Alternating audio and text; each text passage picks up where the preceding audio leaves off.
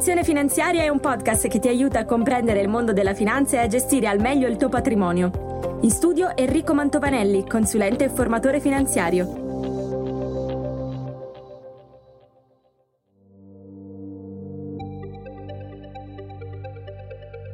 Benvenuto a questo nuovo episodio. Oggi parlerò di Mina Vagante. Mina Vagante è un titolo piuttosto curioso, ma il naturale invecchiamento della popolazione italiana, questo è il tema che andremo a sviluppare, provoca una conseguenza sociale, una vera e propria mina vagante, più seria, profonda e impattante delle cadute dei mercati, delle quali, soprattutto nell'ultimo periodo, continuiamo a focalizzare la nostra attenzione.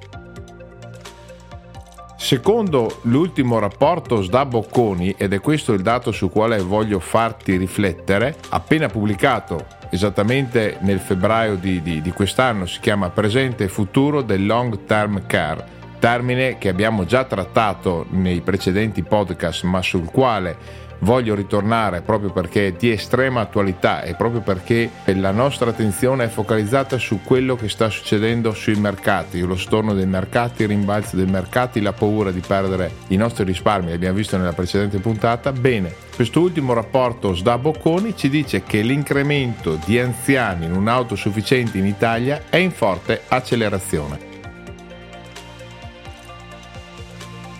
Pensate bene, nel 2013 erano 2,78 milioni di persone, quelle non autosufficienti. Nel 2016 2,91 milioni. Nel 2019, gli ultimi dati Istat che abbiamo disponibili, la platea, pensate bene, che è arrivata a 3,89 milioni contro i 2,78 del 2013. Nel frattempo però è successo anche un evento importante del quale dobbiamo tenerne in considerazione in futuro, ovvero l'impatto che avrà la pandemia, i cui effetti li potremo quantificare solamente nel prossimo futuro. Quindi un numero, questo di persone non autosufficienti, destinato a salire. Nel concreto stiamo parlando di 4 milioni di persone che da sole non ce la fanno. Cosa vuol dire che non ce la fanno? Che fisicamente, ma spesso anche economicamente, non sono in grado di far fronte alla loro vecchiaia. Quindi persone che non sono in grado di vestirsi, di lavarsi, di mangiare, di allacciarsi le scarpe, non sono autosufficienti. A fronte di questo crescente fabbisogno, quindi il numero di persone che continua a salire, le strutture pubbliche non riescono a dare risposte sufficienti. Pensate che il tasso di copertura oggi si attesta intorno al 30% per quanto riguarda i servizi sanitari e sprofonda all'11% per i servizi di assistenza sociale.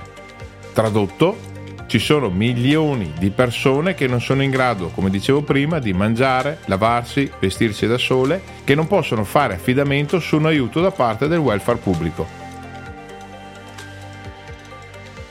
Come avete visto, i dati stanno crescendo, si stanno modificando mm, in maniera molto veloce noi, collegandomi al precedente podcast dell'emotività, siamo attenti a quello che sta succedendo sui mercati, abbiamo paura di perdere i nostri soldi e ci dimentichiamo di proteggerci della parte che è quella che nella famosa piramide dei bisogni che hai visto all'inizio dei miei podcast, primo tema che si va a trattare in una corretta pianificazione è l'area di protezione.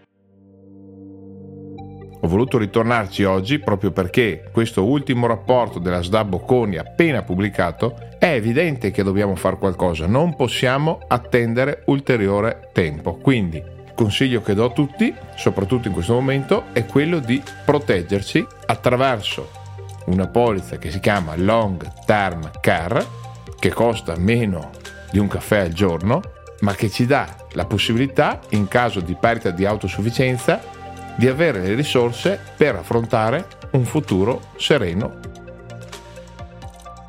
Grazie per aver ascoltato il mio episodio di educazione finanziaria. Ti do appuntamento per il prossimo episodio.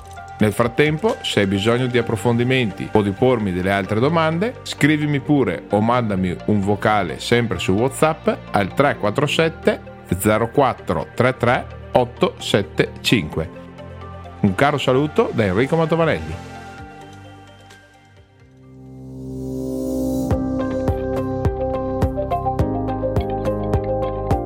Piaciuto questo episodio, iscriviti al canale podcast di educazione finanziaria nella tua piattaforma di ascolto preferita e attiva le notifiche.